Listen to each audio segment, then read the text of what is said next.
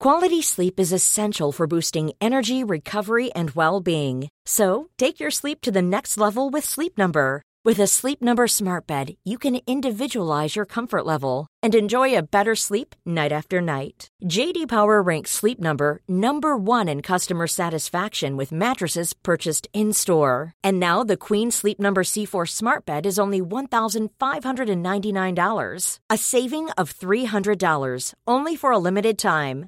For JD Power 2023 award information, visit jdpower.com/awards. Only at Sleep Number stores or sleepnumber.com.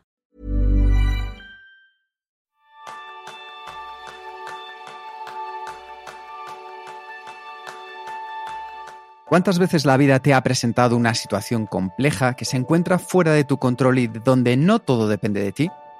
Ese es el tema principal del programa de esta semana, donde aprenderás cómo afrontar estos momentos dando lo mejor con la ayuda de Javier Hernández Aguirán. Javier nació sin brazos y con una pierna más corta en un mundo diseñado para tenerlos.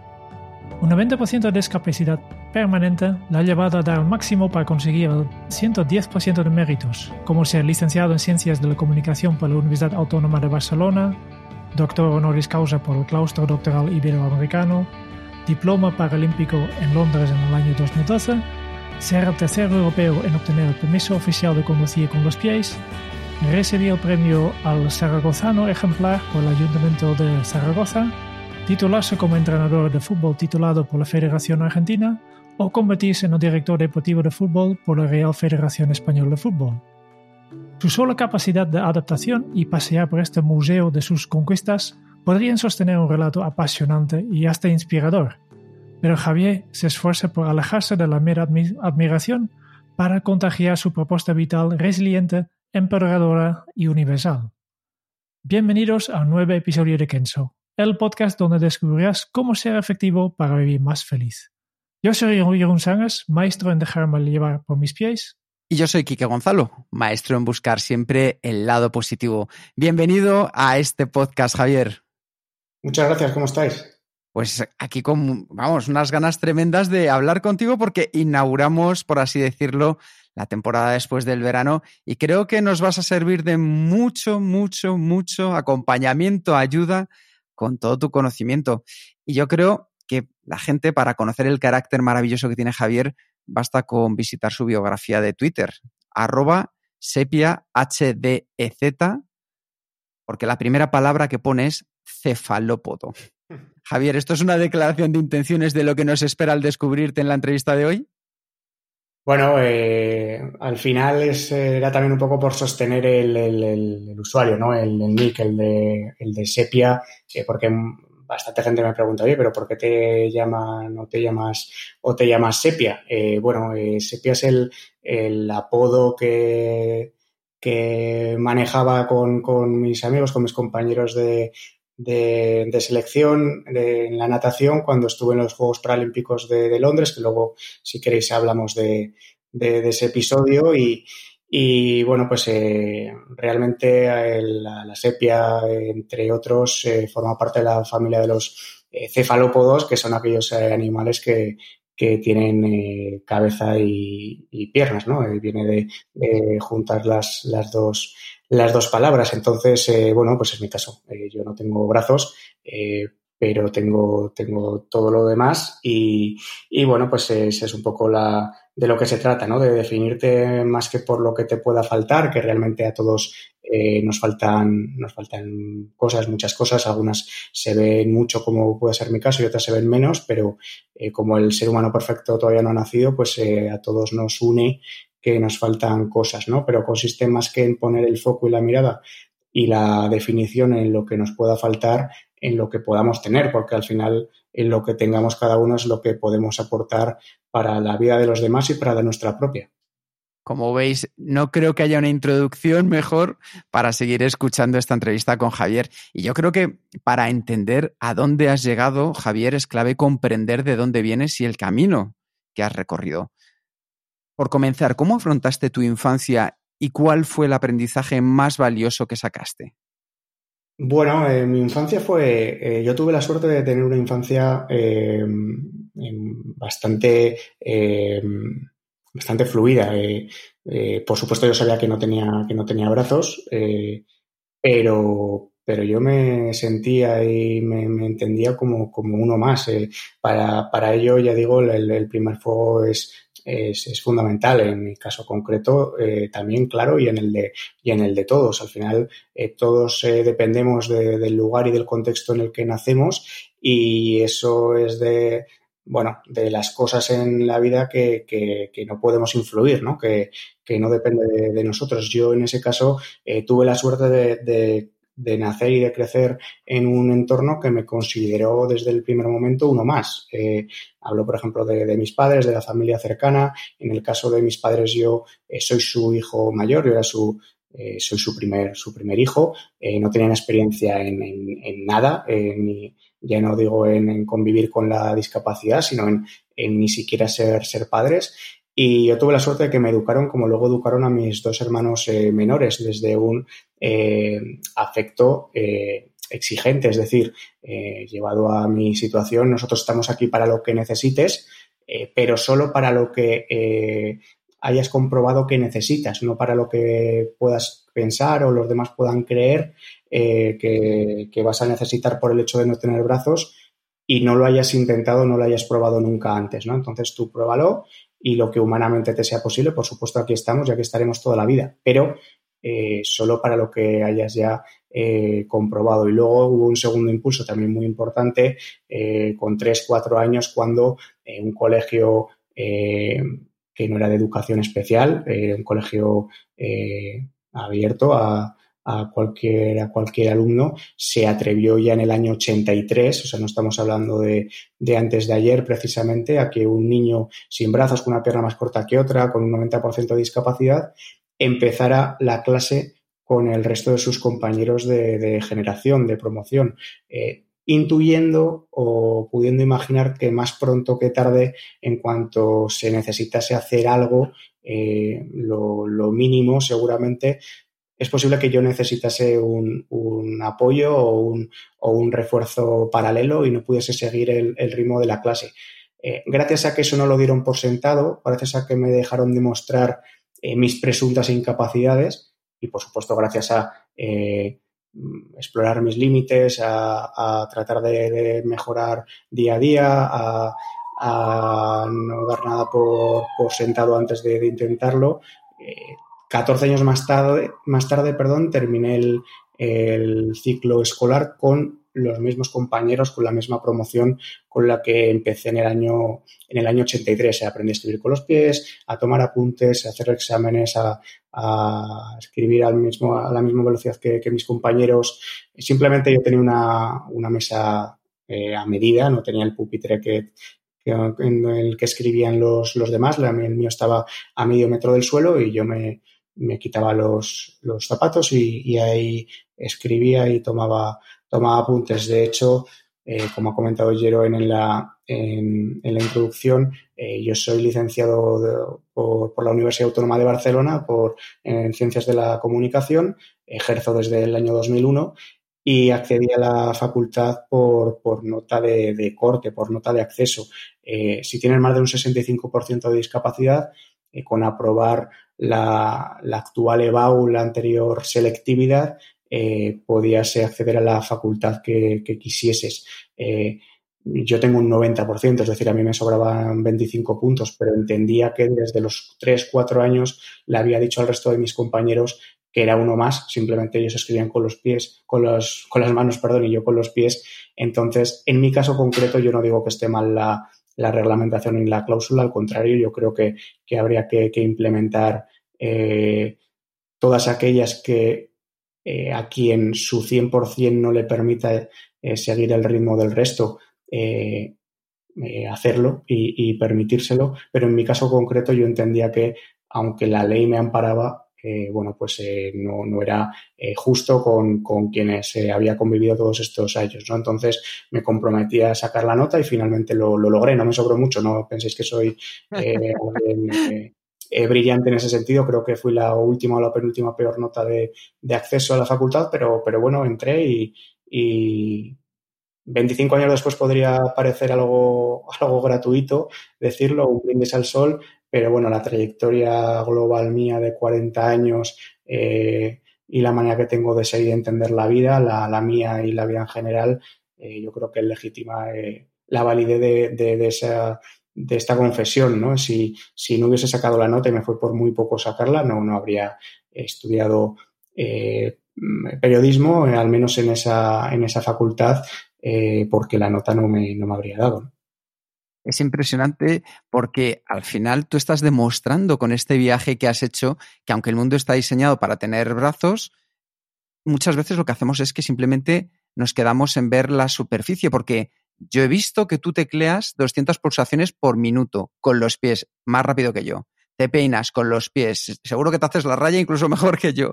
Y es que juegas a las cartas y muchísimas más actividades con los pies. Entonces, mi pregunta es, Javier, ¿sobrevaloramos lo que nos falta como excusa para no ponernos, ponernos a veces en marcha?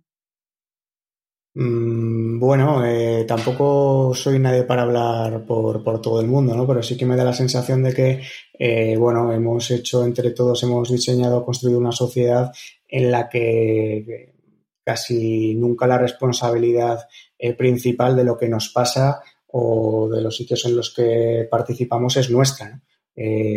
Entonces, cuando delegas la responsabilidad en un tercero, estás más lejos de, mejorar la, situación. Por supuesto, eh, nada es, responsabilidad exclusivamente nuestra y necesitamos el compromiso y la, y la determinación de todos, pero los que debemos dar el primer paso adelante para, eh, bueno, pues eh, cumplir y estar a la altura de lo que, de lo que reclamamos y de lo que, entendemos que deberían ser las cosas eh, es uno mismo. Eh, en este caso, lo que comentas, bueno, pues yo entiendo que sí, que visualmente eh, puede, puede llamar la atención, puede ser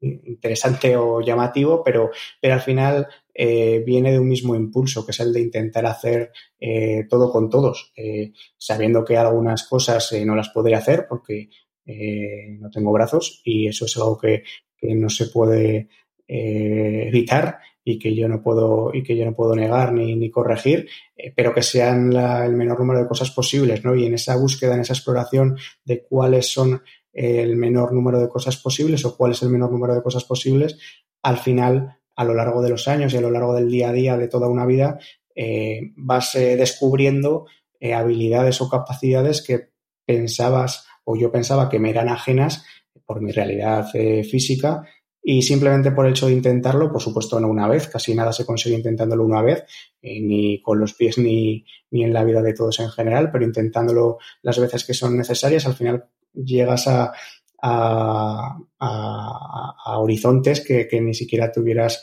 eh, planteado y soñado. En cosas puntuales y, y, muy visuales como estas y en, conquistas y en, y en logros eh, eh, más, más vitales y más eh, personales que, que, van más allá de, de, tener brazos o de no tenerlos. Mencionas esto de, de, probar las cosas y ver hasta dónde puedes llegar, ¿no? Yo me imagino esto un, un viaje bastante difícil, ¿no? Con muchos contratiempos, con fallos, pero insistes aún así, ¿no? En estos momentos en que, intentas hacer una cosa que todo el mundo hace con sus brazos y tú tienes, intentas hacerlo con tus piernas y no te sale, ¿de dónde sales, sacas esta motivación y esta energía para continuar y aunque estás fallando mil veces, levantarte otra vez y intentarlo una vez más?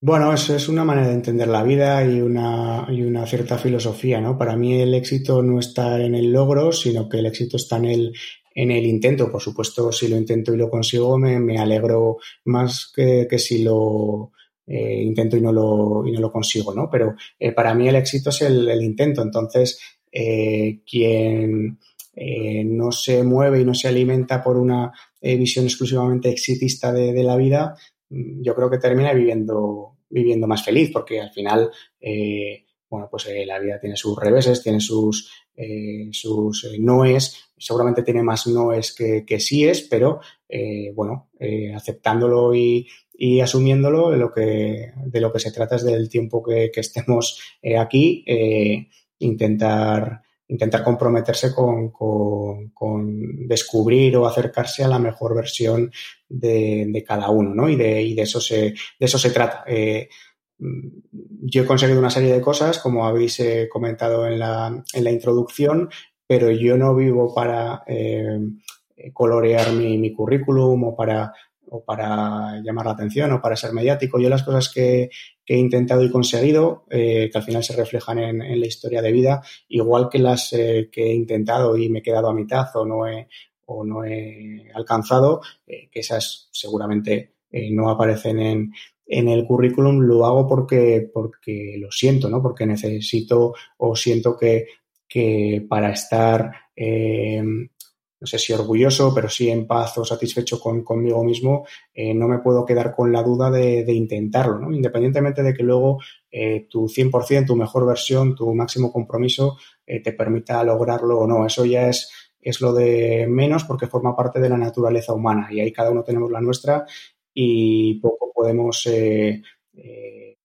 interceder. Pero sí que depende mucho de nosotros el, eso, ¿no? El, día a día, el, permanentemente eh, vivir en el, en el intento, en el, en el progreso, en tratar de ser hoy un poco mejor de lo que eras, de lo que eras ayer y, y de ahí salen las, la, las fuerzas y, las energías, ¿no? De, de, lo más eh, profundo y de lo más, de lo más íntimo, de una manera de, de entender la vida que, bueno, pues seguramente eh, es, es, imperfecta y hay otras mucho mejores, pero, pero al final es la mía y yo solo puedo ser eh, honesto con la manera que tengo de entenderla.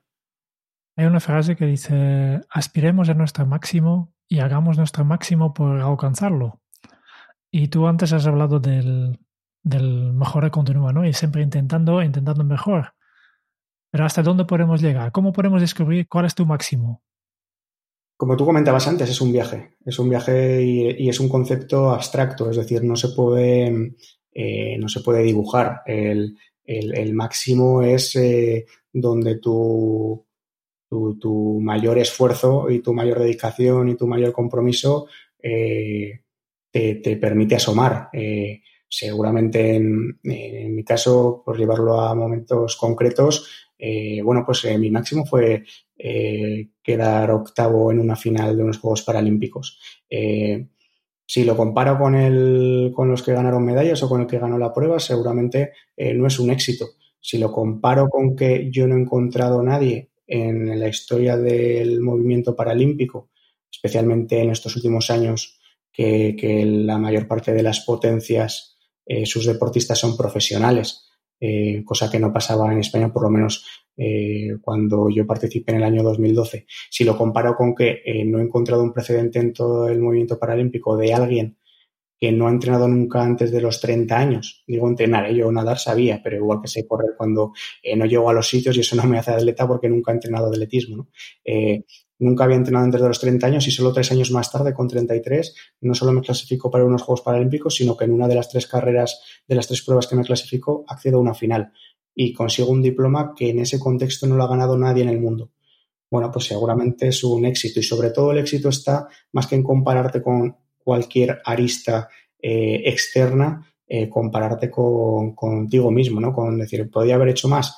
Eh, bueno, pues difícilmente. Yo nadaba eh, el último año y medio, 40 horas a la semana. Eh, estaba entre piscina y gimnasio.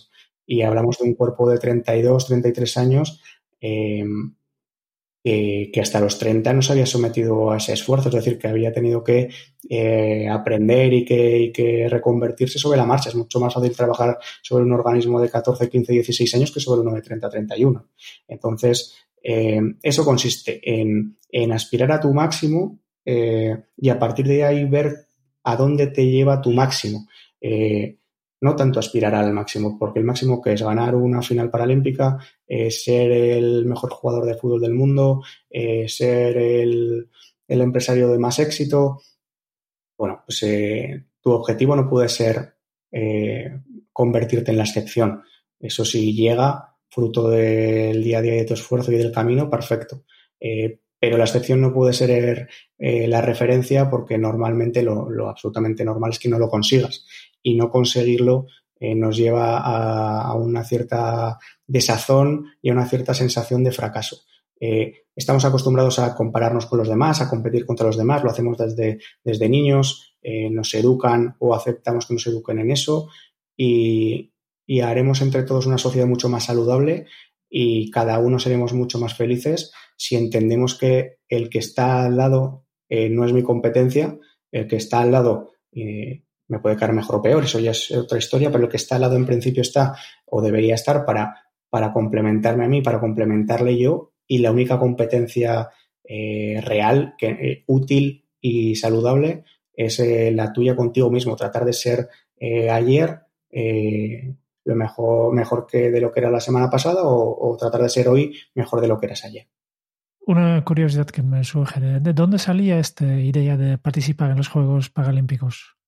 Eh, para mí el deporte ha sido siempre eh, eh, muy, muy importante. De, pequeño, de niño, a mí el deporte me permitía primero socializar con, mis amigos, tanto en el colegio, en el recreo, como, como fuera del colegio, demostrarme y demostrar que era capaz, aunque el resto no tuviera ninguna discapacidad física, yo sí, de jugar con los demás y hasta de hacerlo con un cierto nivel explorar mis límites también, eh, convivir. El deporte te permite convivir con la posibilidad de la derrota. En la aspiración de la, de la victoria, eh, tú convives con la posibilidad de que puedes perder. Y eso es un aprendizaje que eh, muy pocas veces se detecta como transferencia fundamental para la vida. En la vida muchas veces no intentamos algo por si acaso no nos sale. En cualquier otra sociedad, en las seguramente en las anglosajonas, está mejor visto eh, no conseguirlo pero haberlo intentado que, no intentarlo por si acaso no lo consigues.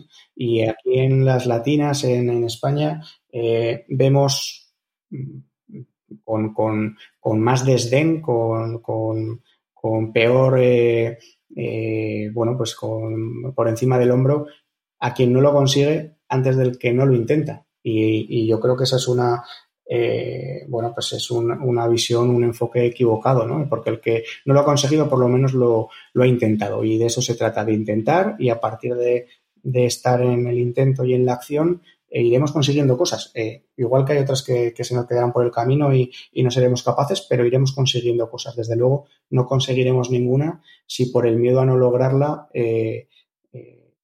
abandonamos y, no intentamos no intentamos nada. Volviendo a la pregunta, perdona, Jeron, em, para mí el deporte desde niño ha sido muy, muy importante, ¿no? Por todos esos motivos que, he comentado. De hecho, yo estudié periodismo por dedicarme al periodismo deportivo. Eh, desde que me licencié en 2001, eh, mis 20 años de profesión han estado ligadas al, periodismo deportivo, eh, casi siempre en, mi ciudad, en Zaragoza, en medios locales eh, eh, y en alguna incursión eh, en, medios, en medios nacionales. Si nos escucha algún zaragocista, que, todo puede ser, acabo de, de, estrenar una página web que se llama León, porque bueno, el Zaragoza se le asocia con el León y Sepia, por, por volver con, un poco con la marca personal, leonsepia.com, en el que eh, bueno, pues eh, reúno el trabajo de, unas, de, unos cuantos años atrás y ofrezco las eh, previas y, crónicas de esta temporada que el año pasado escribía en mi cuenta de Twitter, en la que ha comentado Kike al principio de, la entrevista y que esa cuenta está bueno, pues más enfocada al periodismo deportivo que a, que a mis conferencias, ¿no? Yo las conferencias sobre todo las aglutino en una página web que se llama De los pies a la cabeza, porque mis conferencias eh, aluden un poco a eso, ¿no? Al punto de partida que es eh, lo que nos pueda diferenciar o lo que pueda llamar la atención, es decir, la habilidad que yo he desarrollado a lo largo de mi vida con mis pies por el hecho de haber nacido sin brazos, a la cabeza, eh, no tanto la mía, sino a la de cada asistente, ¿no? Para que todos los mensajes, todas las reflexiones que yo comparto, pese a que lo hace una persona que no tiene brazos, tú que asistes a la charla y que lo más normal es que los tengas, el mensaje lo entiendas eh, como propio y lo puedas eh, incorporar a tu vida. Eh, si hago una conferencia, una disertación de, mera admiración, pues puede parecer más o menos bien, pero luego termina, te vas a tu casa y no te ha servido para nada. Esto consiste en que lo que reflexionemos y lo que compartamos, aunque aparentemente podamos ser distintos, nos demos cuenta de que nos sirve para la vida, para la vida de todos eh, de los pies a la cabeza.org. Esa es la web eh, donde desde hace ocho años eh, vengo dando conferencias especialmente de tipo motivacional, ya más de 200, ante 30.000 asistentes en España, obviamente, en, en México, en Argentina, en Uruguay, en, muchos sitios y bueno, ahora se ha transformado en videoconferencia y esperemos en cuanto pase la, pandemia pues eh, podamos volver a darlas eh, presencialmente, ¿no? Y em, yo cuando llevaba cinco o seis años ejerciendo el periodismo deportivo, me dio tuve la necesidad de,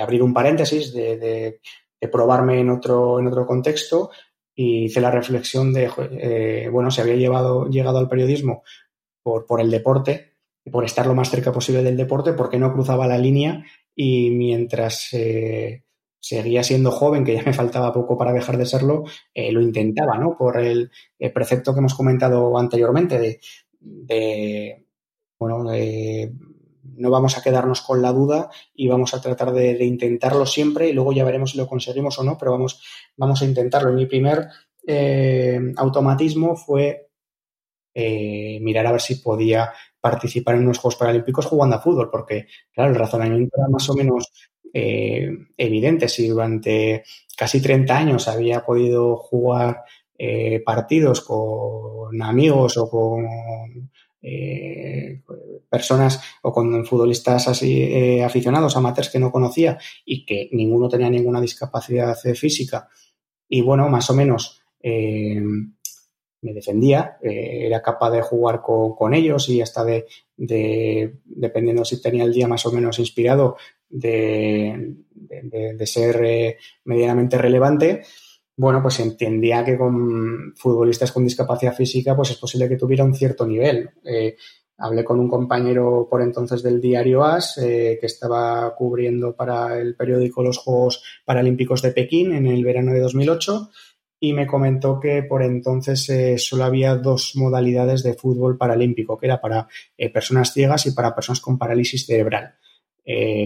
entonces me recomendó, me, me comentó que en mi situación, con mi eh, discapacidad física podía optar por el atletismo o por la natación y bueno, entendía que eh, como me iba a exigir muchísimo durante 3, 4 años, eh, por ya tener 30, porque la metamorfosis tenía que ser importantísima y porque, bueno, tampoco había ninguna garantía de lograrlo, de hecho no lo había conseguido nadie en el mundo, entendía que para mí salud física para mi organismo era más recomendable eh, optar por la natación porque al final es un deporte que, no tiene impacto y que para las articulaciones eh, bueno, pues es, más, es más llevadero, ¿no? Entonces, eh, por eso me dediqué a la, a la natación, ese es un poco el, el, porqué y el, y el, recorrido. Y bueno, cuando te dedicas verdaderamente a la natación y entrenas en serio, te das cuenta de, de lo duro que es ese deporte y de lo poco asociado al sacrificio y a la dureza que lo, que lo, que lo tenemos. Es un deporte eh, increíblemente exigente si quieres eh, competir en un, en un alto nivel. Eh, muchísimas horas, mucho esfuerzo, mucha dedicación, mucho sacrificio. no tiene la diversión de ser un deporte de equipo. es muchas horas solo contigo mismo. Pero, pero bueno, me puse el reto y, y tenía que llegar hasta el final, lo consiguiera o no, pero llegar hasta el final para no quedarme con la duda eh, de, no haberlo intentado eh, con, con, mi 100%. Como deportista paralímpico, seguramente sabes que la, mayoría de nosotros no hemos nacido para ganar, igual que en la vida. Entonces, ¿qué podemos aprender de, esta competición, de la derrota y, del, y obviamente de la victoria? Bueno, yo creo que el deporte eh, paralímpico, especialmente en España, eh, desde hace eh, mucho tiempo, ahora un poquito menos, pero desde hace mucho tiempo necesita visibilidad, necesita desmarcarse de, muchos lugares comunes que lo único que hacen es, regalar, regalar oídos durante, durante unos pocos días y, realmente no, suponen y no generan un, un cambio, ¿no? Un, una transformación eh, cultural y, social eh, de cómo en España se entiende primero la discapacidad y luego por extensión al deporte o de personas con discapacidad ¿no? al deporte paralímpico. Entonces, mientras eh, no se enseñe, eh, se siga simplemente, eh, bueno, pues señalando el, medallero, que por cierto,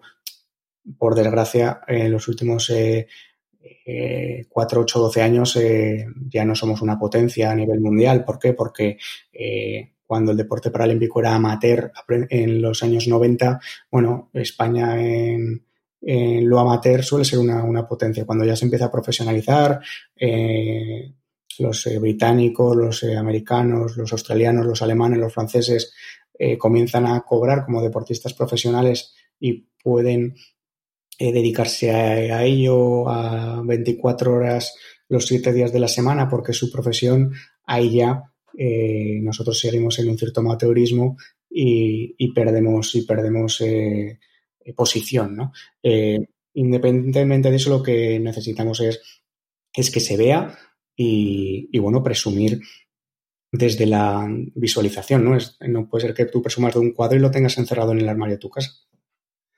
Una de las cosas que llama mucho la atención de tu historia, Javier, es que casi desde el momento en el que naces hasta ahora que tienes 41 años, tu vida ha sido un continuo reto. De ahora en adelante, ¿qué sería de ti la vida sin ponerte retos? Bueno, es que eso no va a existir. Eh, no va a existir porque para mí, más allá de que hay algunos retos eh, pues que trasciendan y que, sean más mediáticos que otros, ¿no? Por ejemplo, alguno que habéis repasado o del que hemos hablado, del, del intentar eh, acceder a unos Juegos Paralímpicos con 33 años sin haber entrenado antes de los 30, o el, convertirme en la tercera persona en toda Europa que, obtiene el, el, carnet de conducir con los pies, eh, acceder a, una, a la Facultad de Ciencias de la Comunicación eh, por nota de, corte, pese a, a, tener un 90% de discapacidad. Bueno, hay retos que, que terminan trascendiendo y que pueden ser más, más, más públicos que otros, pero eh, realmente yo entiendo, entiendo la vida como, eh, o el principal reto de, la vida como, como intentar eh, llenar de contenido, de intención, de dedicación, de, de compromiso cada día, ¿no? unos días me dedico a unas cosas, otros días me dedico a otras, pero el reto, el principal reto de, de todos, de la vida de todos, está en, desde mi punto de vista, está ahí en, intentar eh, eh, llenar de todos esos contenidos eh, que al final terminan derivando, yo creo que en la, en la felicidad, la, la, vida de, cada uno. Cuando bueno, nos, nos centramos en los fuegos artificiales, que es bastante seductor y, casi inevitable, pero cuando nos centramos en los fuegos artificiales de quienes consiguen heroicidades, de quienes llegan a, a extremos o a límites que no ha llegado nadie en el mundo eh, y los convertimos en una necesidad eh, casi vital de cada uno, ¿no? De yo tengo que hacer un reto porque, bueno, eh, cada uno tiene realmente su, manera de ser y su, y su naturaleza. yo a todas esas personas que, que consiguen uno o varios eh, desafíos de este, de este, tipo y que llegan a, coordenadas y a límites desconocidos, por supuesto, toda mi admiración, todo mi, aplauso y, adelante, ¿no? Pero eh, al final eh, me parece que, que, es demasiado cinematográfico querer convertir eso en el motor de la vida de, los demás o de todos, ¿no? yo creo que, que, el reto es ese, el reto si es que hay uno es em, que hoy cuando, cuando termine el día y cuando descansemos en el sofá después de cenar o en la, cama por la noche, estemos satisfechos con, con, lo que hemos dado, ¿no? con lo que hemos ofrecido a los demás y con lo que nos hemos ofrecido eh, a nosotros. Y, dormirnos o descansar con la intención y con la con el compromiso de que de mañana hacerlo también. Seguramente de otra manera, con, con otros eh, contextos, pero de, hacerlo igual. Y, ese es para mí el, principal reto de, mi vida. Y habrá momentos en los que coincida con un eh, desafío, con un proyecto que, resulte estimulante y que trasciende y que le llegue a la gente. Y habrá otros que sean absolutamente anónimos y que no se enteren y, ni mi mujer. Entonces, eh, no porque se lo quiera ocultar, sino porque eh, forma parte de, algo absolutamente cotidiano y del, y del día a día más, más raso, ¿no? Pero, pero incluso en eso estar intentando, bueno, pues eh, ser lo mejor que puedo, ser imperfecto, por supuesto, no por no tener brazos, sino por el hecho de ser humano, pero lo menos imperfecto que, que puedo.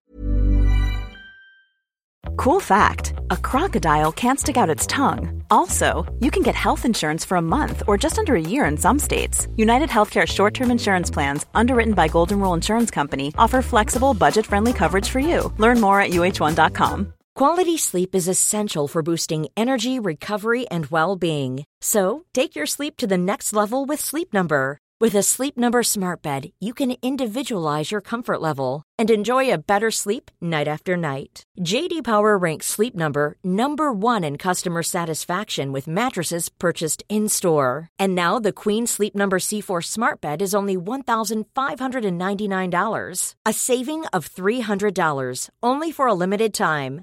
For JD Power 2023 award information, visit jdpower.com/awards. Only at Sleep Number stores or sleepnumber.com. Eh, esto que acabas de decir me parece interesantísimo porque en el fondo muchas veces decidimos hacer las cosas lo más perfectas posible y yo entiendo que eso como tal no existe. Tú que has, me imagino, probado muchísimo más que los demás a ensayar las cosas porque al final eh, te has esforzado, has tenido que dar ese paso hacia adelante. ¿Cómo te has propuesto tu día a día para entender que la perfección no existe y que hay que ensayar, ensayar, ensayar para probar, para probar hasta acertar lo que a ti sí te funciona? Bueno, al final el, saber que, la perfección no existe yo creo que no es ningún, descubrimiento, ¿no? Eh, cualquier, cualquier ser humano eh, eh, lo debe tener asumido. Lo que debemos convertir esa, esa realidad en un estímulo y no en, y no en, una, en un argumento o en una, o en una excusa, ¿no? Es como la perfección no existe, voy a hacer las cosas imperfectas. No, como la perfección no existe, voy a intentar eh, hacerlo lo menos imperfecto posible o lo más cercano a la perfección eh, posible. Yo creo que ese es, ese es el matiz y esa es la, esa es la diferencia. Una cosa es aceptarlo y otra cosa es resignarse. Eh, muchas veces se asocia la aceptación con eh, la resignación y yo creo que es, es lo contrario, ¿no? Eh, aceptarlo, decir, vale, no me engaño, no me hago trampas al solitario, sé lo que hay y sabiendo lo que hay voy a ofrecer mi 100%. resignarse es decir, bueno, pues como no voy a poder hacer alcanzar la perfección nunca, bueno, pues para ser imperfecto, para eso por lo menos no me esfuerzo y ya está, no voy a ser imperfecto de la misma manera. Yo sí que puede que tenga una ventaja, si es que nacer sin brazos es una, es una ventaja que, no lo creo. Eh, tengo algún compañero algún amigo, tanto del deporte paralímpico como de fuera, eh, con cada uno con ah, su discapacidad y que pues eh, un chico, un amigo que, es invidente, que es ciego, que yo si volviera a nacer a mí me gustaría seguir siendo ciego. Bueno, pues yo absolutamente le, respeto, ¿no? Y, me parece que, que lo dice de, corazón y que así lo creerá. Eh, yo nací sin brazos porque no me dieron eh, a elegir, porque no me preguntaron antes. Eh, si me llegan a preguntar antes, por supuesto les hubiera dicho de, tenerlos, ¿no? Porque bastante complicada es la vida como para complicártela más. Y yo sí que siento que, al final tus circunstancias modelan tu, tu, carácter y tu manera de ser y la manera que tienes de ver las cosas, pero bueno, prefiero tener cierta cierta fe en mí mismo y pensar que eh, no sería muy distinta mi esencia y, mi naturaleza, eh, aunque hubiese nacido con, brazos. ¿no? Eh, cerrado el paréntesis, mm, yo sí que tengo una ventaja en este sentido respecto al resto porque desde muy crío, desde muy, muy pequeño, bueno, he tenido que adaptarme a las situaciones y a los lugares y a los escenarios porque al mundo no, iba, no iba a cambiar de diseño y, la gente no iba a empezar a hacer las cosas con los pies para que yo no me sintiera eh, el único que hacía las cosas con, ellos, ¿no? Entonces era yo el que tenía que adaptarme a, la realidad en cada momento. Eso cuando te haces adulto y muchas veces queremos que sea el otro, el entorno, la realidad la que se adapte a nosotros, eh, bueno, pues eh, haber tenido esa escuela, esa costumbre y esa práctica de, joven, yo creo que, que, viene bien y que, y que te ayuda a, pues a, capear mejor o adaptarte mejor a lo que, a lo que venga. Eh, yo creo que siempre hay que, tratar de, adaptarte, aunque sean encontrarnos a mitad del camino, ¿no? A las, a las situaciones, pedir al otro, si es una persona, o, o, si es posible, que se acerque un poco a nosotros para no tener que hacer nosotros todo el esfuerzo, pero no pedirle al otro que haga todo el esfuerzo y se acerque al 100% a donde nosotros estamos y donde nosotros somos. ¿no? Vamos a intentar encontrarnos en el término medio, en el punto intermedio si puede ser, y si no, que no quede por, por nosotros el, el adaptarnos a, a cada situación. Eh, lo ideal es no tener que hacerlo porque es lo más cómodo y es lo más descansado, pero eh, si en algún momento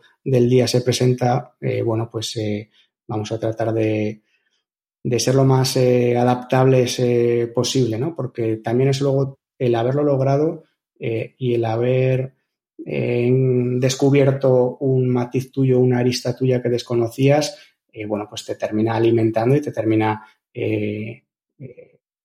siendo más, más, más feliz contigo mismo, ¿no? Más, más satisfecho contigo mismo. Yo tengo una duda personal en este caso, Javier, y es en qué momento tú eres o te haces valiente, porque lo estabas comentando ahora. Te has tenido que adaptar al mundo, a un mundo que en principio no estaba pensado para ti, y muchas de las decisiones me imagino que no han sido fáciles, desde pedir ayuda hasta en otros momentos no pedirla, a lanzarte a hacer cosas sabiendo que el porcentaje de fracaso iba a ser muy alto. ¿Cómo has conseguido tú encontrar ese equilibrio entre ser valiente eh, sin llegar a ser temerario y adaptarte al mundo que te ha rodeado?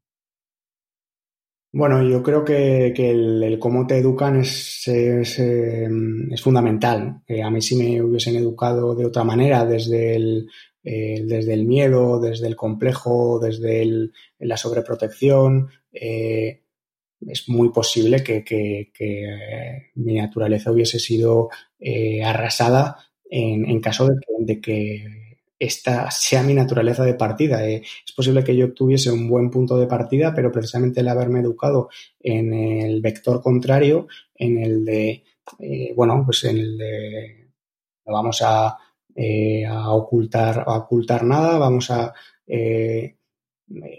ser orgullosos, estar orgullosos de, cómo, de cómo somos o de lo que somos y sobre todo vamos a, ser honestos con nosotros mismos haya eh, todo este, toda esta educación y todo este eh, primer impulso, lo que haya hecho ha sido inflamar y, muscular eh, una posible primera naturaleza mía, bueno, que fuera receptiva a todo esto, ¿no? Porque si yo me cierro en banda y no quiero saber nada y, y vivo deprimido por porque me ha tocado a mí, con todo el mundo que con todas las personas que hay en el mundo y porque yo y, no hay esperanza, no voy a poder hacer nada, eh, no voy a ser capaz de, salir a la calle, me mira todo el mundo, esto es una tragedia.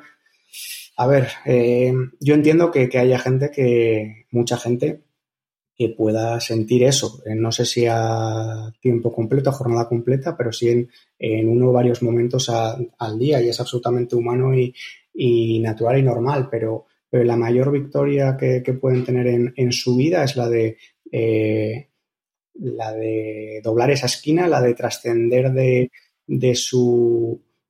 De, su personaje, por así decirlo, de su caricatura, de, lo primero que se ve y empezar a, mirarse dentro. Y si te miras dentro y, estás orgulloso de lo, que, de lo que eres, independientemente de cómo seas y de la primera impresión que puedas causar, eh, al final por una cuestión de, contagio, eh, a la gente le termina llegando y dejamos de mirarnos y empezamos a, vernos qué es de lo que se trata. ¿no? Es, es, un proceso complicado porque al final la vista, el ojo es el, sentido más inmediato y más poderoso, eh, pero eh, pero bueno, conforme insistes, conforme convives, conforme eh, te das a conocer y le permites a los demás que te, que te, conozcan, siendo tú casi siempre o siempre el que das el primer paso, porque no puedes pretender que las cosas cambien, que te consideren y te miren de otra manera y obligarle además al otro a que sea el que, el que se acerque y el que se atreva. Tienes que ser tú casi siempre el que des ese primer paso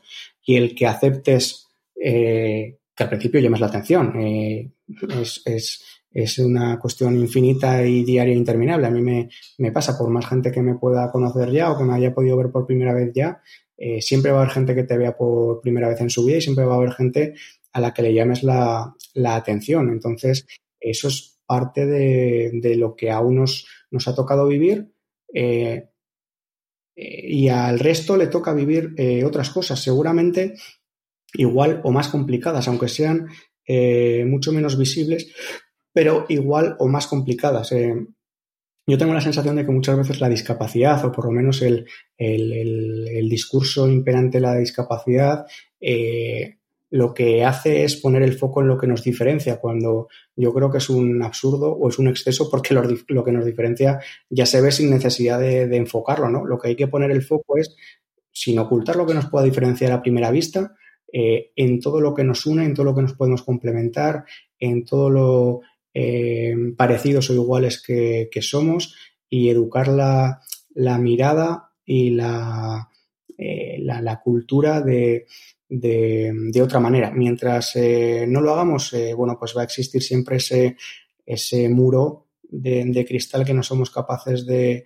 de romper mientras estemos dando vueltas en círculo en, en los discursos de, de, siempre. Y para ello lo primero que tenemos que ser conscientes es que porque lo nuestro se vea más eh, y lo mío se ve mucho, eh, yo nos conozco personalmente, pero no puedo dar por hecho que mi vida sea más complicada o haya sido estar más complicada que la vuestra. Es posible que no. Es posible que la mía, pese a yo no tener brazos, un 90% de discapacidad y todas las cosas que hemos comentado, eh, haya sido más sencilla que la, que la vuestra, porque al final eh, somos un puzzle de infinitas piezas y a todo el mundo le pasan muchas cosas. Eh, algunas no buenas y tiene que convivir con ellas, aunque en su cuerpo, como me ocurre a mí, no se vea reflejado y no se vea marcado. Yo tengo la suerte de, de nacer en un entorno, en un contexto eh, que a mí me ha venido muy bien. Eh, nunca nos ha sobrado el dinero, pero tampoco nos ha faltado.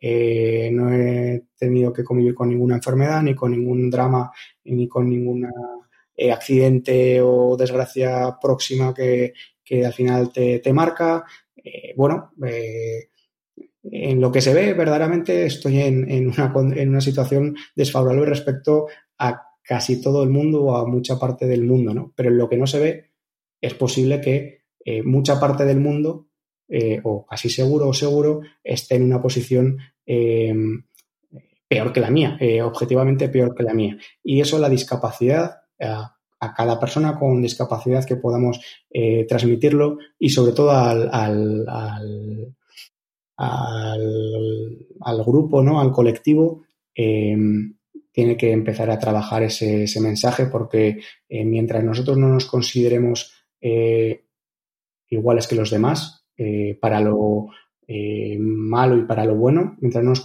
consideremos iguales que los demás, es muy difícil que los demás nos consideren eh, iguales, nos van a eh, admirar eh, cuando toque y cuando esté muy bien decirlo y cuando públicamente quede bien y luego pues se te va a seguir considerando una persona de segunda cuando eh, se apaguen los focos, se apaguen las cámaras y en igualdad de condiciones tengas que decidir a la hora de eh, tener como amigo, eh, pasar un rato, contratar en una empresa, eh, cualquier momento a una persona sin discapacidad y a una con ella, simplemente por el hecho de que una no la tiene y otra sí, sin conocer a, cada, persona en, profundidad o por lo menos personalmente. Ya llevamos casi 50 minutos hablando, por lo tanto vamos poco a poco terminando. Tengo una última pregunta para ti que nos ha dejado nuestra última invitada, que es Lucía Terol, que hemos entrevistado en el episodio 104. Y su pregunta para ti es si quieres compartir un logro de tu último año y explicarnos qué te está aportando valor. Bueno, no sé si es un, logro, pero sí que es un, es un proyecto que me, gustaría compartir porque es muy posible que, que los eh, oyentes de este podcast, eh, bueno, eh, llegados hasta la altura de la, de la entrevista, si todavía no les he, aburrido mucho y siguen, y siguen escuchándola, eh, les, pueda, les pueda interesar. Eh, la segunda quincena de, de, este mes de octubre, del 18 al 27, eh, bueno, voy a activar lo que se conoce como un reto gratuito de, de, WhatsApp, que es, bueno, pues si te inscribes, y te, si te adhieres a, un enlace que luego, que luego compartiremos y que luego, que luego hablaremos, eh, eh, te daré entrada a un, a un grupo de, de esa aplicación de, WhatsApp y durante 8 o 10 días estaré compartiendo eh, contenidos, vídeos, material gratuito que, que, forma parte de mi bagaje profesional y que muchos de ellos los suelo enseñar en, en las, en las charlas que vengo dando desde hace, desde hace ocho años. Eh, se llama Reto Ave Fénix, eh, se puede encontrar la, la landing, la, la, web en internet, es retoavefenix.com y allí se, se explica eh, o se da la bienvenida al reto y, y, te da la posibilidad de, de, inscribirte. También hay un enlace directo que creo que, que lo, eh, lo tenéis y que se puede compartir, que es eh, bit.ly eh, barra reto guion bajo ave fénix. Eh, de esa manera ya se accede directamente al, al, WhatsApp. Y, bueno, pues la verdad es que en, este año de cierta reinvención por parte de, todos, es una, una acción nueva, distinta, que, que, nunca, que nunca había hecho, que, que bueno, me apeteció conocerla y formarme porque, porque entiendo que es una, una manera de aportar eh, valor y, y, lo que, y lo que yo hago a, a prácticamente todo el mundo, porque yo creo que muchísima gente tiene descargada esa, esa aplicación y la usa y la usa a diario. Y aunque luego el reto termina con, bueno, pues con la posibilidad de, eh, de conocer mi conferencia y de, y de, y de adquirirla, sí que esos 8 o 10 primeros días es de, es de compartir eh, contenidos eh, absolutamente, absolutamente gratuitos y que están relacionados con un concepto que yo creo que ahora es, es más necesario que nunca para todos, ¿no? que es la resiliencia. Eh, a mí me ha tocado eh, desde mucho antes de, conocer eh, el concepto y su nombre, trabajarla y esculpirla prácticamente desde que, desde que nací y bueno, pues pongo a disposición de, quienes quieran participar en el mismo, conocer el, mismo, toda esa trayectoria o toda esa experiencia vital y sus, y sus reflexiones y sus aprendizajes y las enseñanzas que de ella se, se deriva. Y bueno, está eh, eh, dibujado en el ave fénix porque al final habla un poco de eso, ¿no? De, de resurgir de tus cenizas y de, y de saber de que por mal que haya podido ir o pueda ir, eh, al final la capacidad del ser humano de, de, de rehacerse y de convertirse en una, una versión eh, mucho más poderosa de sí mismo y de, y de su versión anterior al, al, último, al último revés es, es infinita y, conviene ser consciente de ello porque en la vida siempre vamos a tener golpes, pero lo que consiste es en saber que vamos a ser capaces de rehacernos de, de cada golpe que venga y de convertirnos en una, en una versión, ya digo, mucho más eh, potente de, nosotros mismos. ¿no?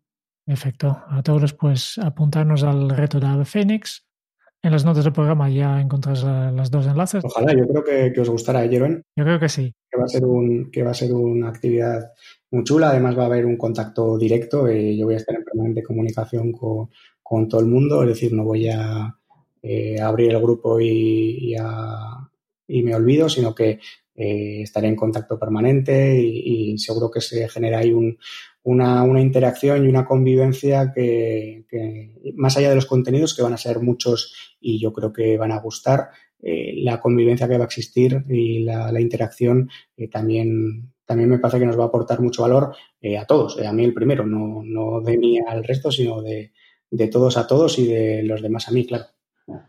Uh, antes de pasar al cuestionario Kenso, simplemente quería saber si, además de, este reto, tienes alguna pregunta final, siguiente paso, sugerencia o mensaje para los oyentes de este podcast. A mí me gustaría preguntarle a los oyentes y al próximo, y al próximo invitado que recuerden o que rescaten tres momentos buenos de este año. Eh, porque sin duda el año es pésimo y es posible que no hayamos vivido eh, como, como, generación, ¿no? Como, eh, o como las generaciones que ahora mismo estamos, estamos vivas, un año tan, tan complicado para todos. Eh, y precisamente por eso me parece que hay que hacer un poco de contrapeso y rescatar tres momentos buenos que hayamos tenido cada uno de nosotros hasta ahora, desde el 1 de enero, porque es posible o casi seguro que existan. habrá habido oyentes que, habrán vivido absolutas, absolutos dramas y absolutas tragedias eh, desde marzo eh, y ninguno de los momentos buenos o eh, medianamente buenos que se les ocurra va, a compensar para nada todas estas experiencias tan, tan duras y tan crueles, pero bueno, pues quizá seguramente nos vendrá bien y hasta nos empezará a sanar el, ocupar la mente en, en rescatar, en recuperar tres momentos buenos que hayamos podido tener desde el 1 de enero. Genial. Vale, pasamos al cuestionario Kenzo.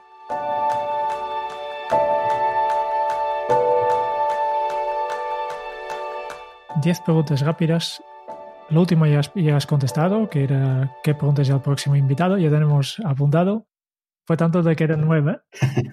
La primera pregunta que te queda es, ¿cuál es tu lema el lema siempre mío ha sido el, de los pies a la cabeza, que es lo que convertí en la web y las conferencias y, todo lo que envuelve la filosofía eh, mía, personal, vital y ahora profesional como conferenciante, es, esa, ¿no? El, primero porque eh, anima a profundizar en cualquier aspecto eh, de un modo integral, ¿no? No en quedarnos en la superficie o en la punta del iceberg en lo primero que se ve.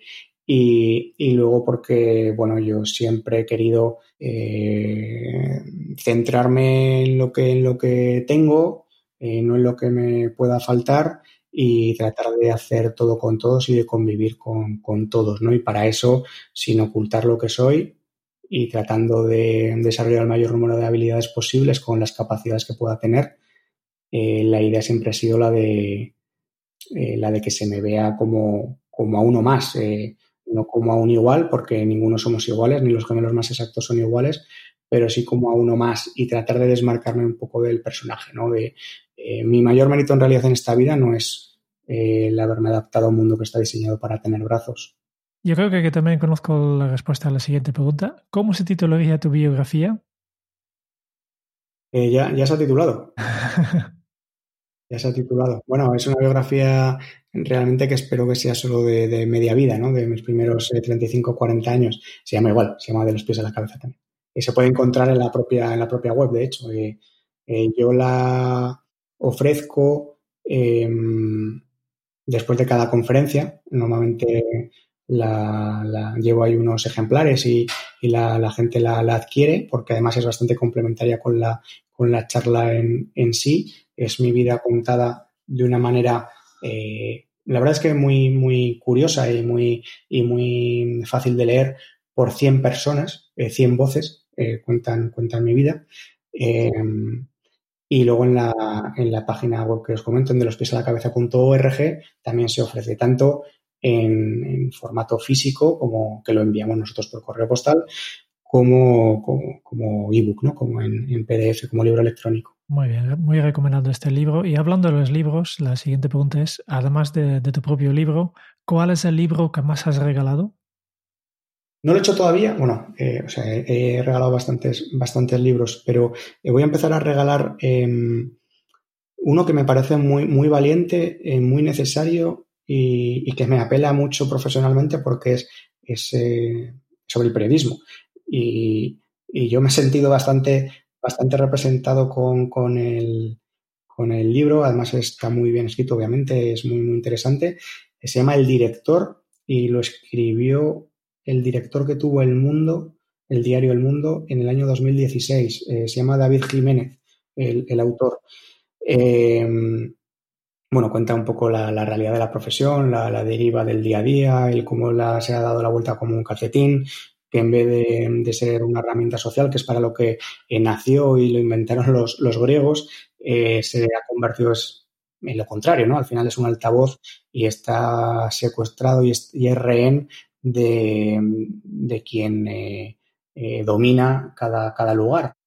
Y bueno, es un libro que he leído en las últimas semanas, me ha gustado mucho, lo recomiendo. me sale un poco la, vena periodística que forma también parte de mí y verdaderamente lo, lo recomiendo porque me, identifico mucho con el personaje, siento que él ha sido director de un medio de comunicación a nivel nacional y yo pues apenas he sido siempre un redactor de, deportes de un medio local. ¿A quién te gustaría o te hubiera gustado conocer? Hace dos años tuve la suerte de, año y medio, perdón, tuve la suerte de conocer en persona en Montevideo a Pepe Mújica. Eh, nosotros hemos ido eh, un par de veces a, Uruguay a, a conocer, o sea, a dar conferencias, nos contrató eh, el Ayuntamiento de Montevideo y en la segunda visita, además por sorpresa, bueno, pues el presidente del país, que, es conocido mundialmente por, por, la manera que tuvo de, gobernar su, nación y también por su, su propia trayectoria vital, su, su, filosofía, su manera de entender las cosas, eh, bueno, pues eh, tuvimos el honor de que, de que quisiera eh, conocernos. Y después de Mújica, ¿quién te queda todavía para, para conocer? Bueno, mucha gente. La verdad es que, pues, infinidad de, gente, ¿no? El, obviamente, cuando hablas de, personas de ese, de ese, nivel, ¿no? Pues lo normal es, es, es, que sea complicado conseguirlo, pero si en algún momento se cruza la oportunidad, como se cruzó con, con, con Mújica, pues eh, la verdad es que sería un, honor, claro. ¿A qué canción pones a todo volumen para subir el ánimo? Cualquiera de los del, del, rock que había en los, en los 90, la verdad. Yo me quedo un poco en, esa, en esa música, en el, en el rock de los 80-90, tanto bueno, pues eh, británico, eh, español también, claro.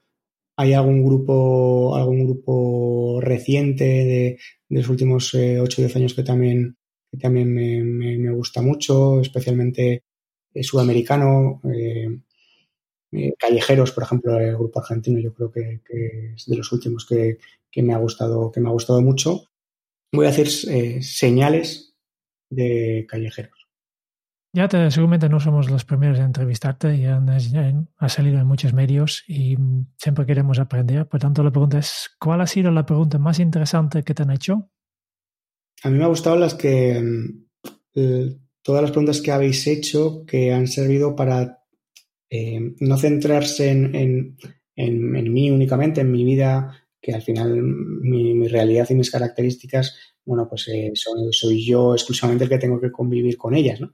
Eh, sino las que han buscado el, transferir eh, la reflexión y el mensaje a, cada uno de los oyentes del podcast, que seguramente todos tendrán unas, unas características y una realidad física distinta a la mía, ¿no? Todas esas preguntas que sirven para que mi respuesta independientemente de que yo no tenga brazos y haga las cosas con los pies, el oyente se haya podido sentir aludido eh, o, interpelado y lo se reconozca en ellas y lo incorpore a su vida, yo creo que esas son, son las mejores preguntas siempre.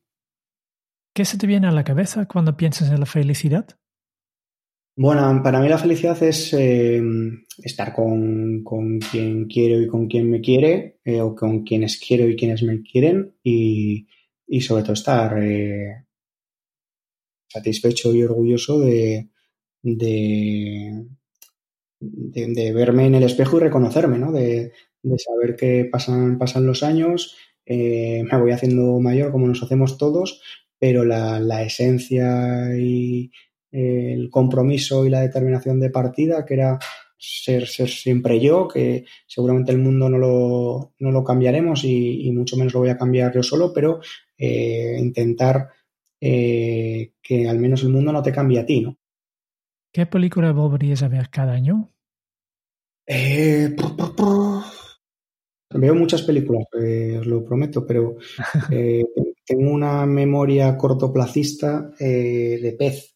Dame un rato y lo pienso porque especialmente durante el confinamiento he visto unas cuantas y, me han gustado, me han gustado eh, muchas, pero entre que se me olvidan las, algunos fragmentos de la película y casi siempre se me olvida el título.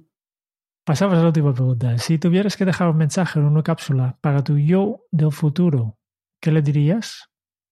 Bueno, que no sé dónde nos vamos a encontrar, que no sé qué va a ser de, nosotros, eh, ni siquiera de hoy para mañana, pero mucho menos en el futuro, que ojalá la vida trate lo mejor, lo mejor posible y que, sobre todo eh, eh, hayamos cumplido el reto del que hablamos, ¿no? que hemos hablado al principio de la, de la entrevista y de que yo me comprometí conmigo mismo desde casi desde que nací, de, de intentar en el viaje del día a día mm, estar lo más cerca de, de, mi mejor versión posible, si esta versión la peor de todas o peor que la vuestra, mejor que la de la mayoría, igual que la de casi todos.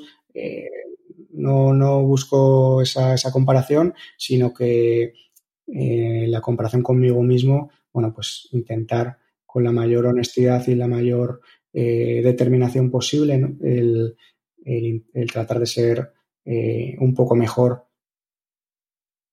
Y con esto ya llegamos al, al, final de esta entrevista. Solo nos queda una pequeña cosa que es, compartimos en este momento nuestras notas que de todo lo que hemos aprendido de ti, Javier. Vale. En 1979 nació en Zaragoza Javier, el mayor de tres hermanos, especial por lo que se ve a primera vista y único por lo que guarda en su interior. Con una educación de afecto exigente por parte de sus padres y un segundo impulso cuando a los cuatro años un colegio se atrevió a no dar las cosas por sentadas y permitirle explorar sus límites y mejorar a su día a día, 40 años más tarde ha conseguido llegar a horizontes que nunca se hubiera imaginado. Comprometerse en el viaje del día a día, estar lo más cerca posible de su mejor versión, esa es su manera de ser y de entender la vida. Porque Javier nos ha demostrado que hemos construido una sociedad donde casi nunca la responsabilidad de las cosas que pasan es nuestra, pero que cuando delegas la responsabilidad tenemos que saber que estamos más lejos de mejorar. Quizá el día a día se trate al final de atreverse y levantarse, de levantarse y atreverse para liderar nuestras vidas en busca de nuestra mejor versión. Y todo comienza con una idea, Huye de las etiquetas que te anclan y llena la vida de los retos diarios que te acercan a la felicidad para estar satisfecho con lo que has dado. Y Javier lo ha compartido a través de tres pilares. La resiliencia, al final, que es el vivir con nuestra realidad, sea la que sea, ni de ella ni contra ella. Y el tener claro que todo problema tiene una solución. Para ello, educa tu mirada para convivir y apreciar cada derrota del camino. El segundo pilar es el del emprendimiento, donde no hay ensayos sin error, donde la perfección no existe y hacerlo lo más perfecto dentro de la imperfección es lo que tenemos que buscar. Fallemos por haberlo intentado y no dejamos de intentarlo por si fallamos. Y el tercer pilar es el empoderamiento. Centrarnos en optimizar lo que tenemos y no en lamentar lo que nos pueda faltar. Ser valientes para educarnos desde la responsabilidad en la valentía y entender que el futuro de todos depende de ti cómo te adaptes al cambio. Javier lidera la empresa de su propia vida, porque no se trata de lo que un chico sin brazos dice que hace y yo nunca podré hacer. Al contrario, es lo que tú, con o sin discapacidad, con tus circunstancias, sean las que sean, no hagas, no pienses y no creas, pudiendo hacerlo, pensarlo y creerlo. El valor reside en lo que logras con lo que dispones y para ello optimiza lo que tienes y no lo que te falta. Si ha llegado el momento de dar el salto, Javier te ha invitado a mejorar con su ayuda volando en el reto Ave Fénix y con una pregunta sanadora. ¿Qué tres buenos momentos rescatas de este año? Javier, muchas gracias por ser un maño ejemplar de los pies a la cabeza y por compartir todo y a todos el león y la sepia que conviven en tu interior. Muchísimas gracias. Bueno, muchas gracias eh, a vosotros, eh, Quique. Ahora ya lo único que nos queda es ponernos una película, la que queramos, de la filmografía de Clint Eastwood. Eh, yo creo que será una buena una película seguro. Y, e invitaros a entrar en, en y compartir juntos la, segunda quincena de octubre en el reto gratuito de, WhatsApp. Muchísimas gracias y cuando queráis, eh, aquí estoy para lo que necesitéis. Nosotros, yo por lo menos ya estoy apuntado, así que os invitamos a todos los demás a participar también con Javier en este reto. Muchas gracias por escuchar el podcast de Kenso. Si te ha gustado, te agradeceríamos que te suscribas al podcast, lo compartas en tus redes sociales o dejes tu reseña de cinco estrellas para ayudarnos a llegar a más oyentes. Y si quieres conocer más sobre Kenso y cómo podemos acompañarte a ti, a tu equipo o a tu organización en el camino hacia la efectividad personal, puedes visitar nuestra web kenso.es.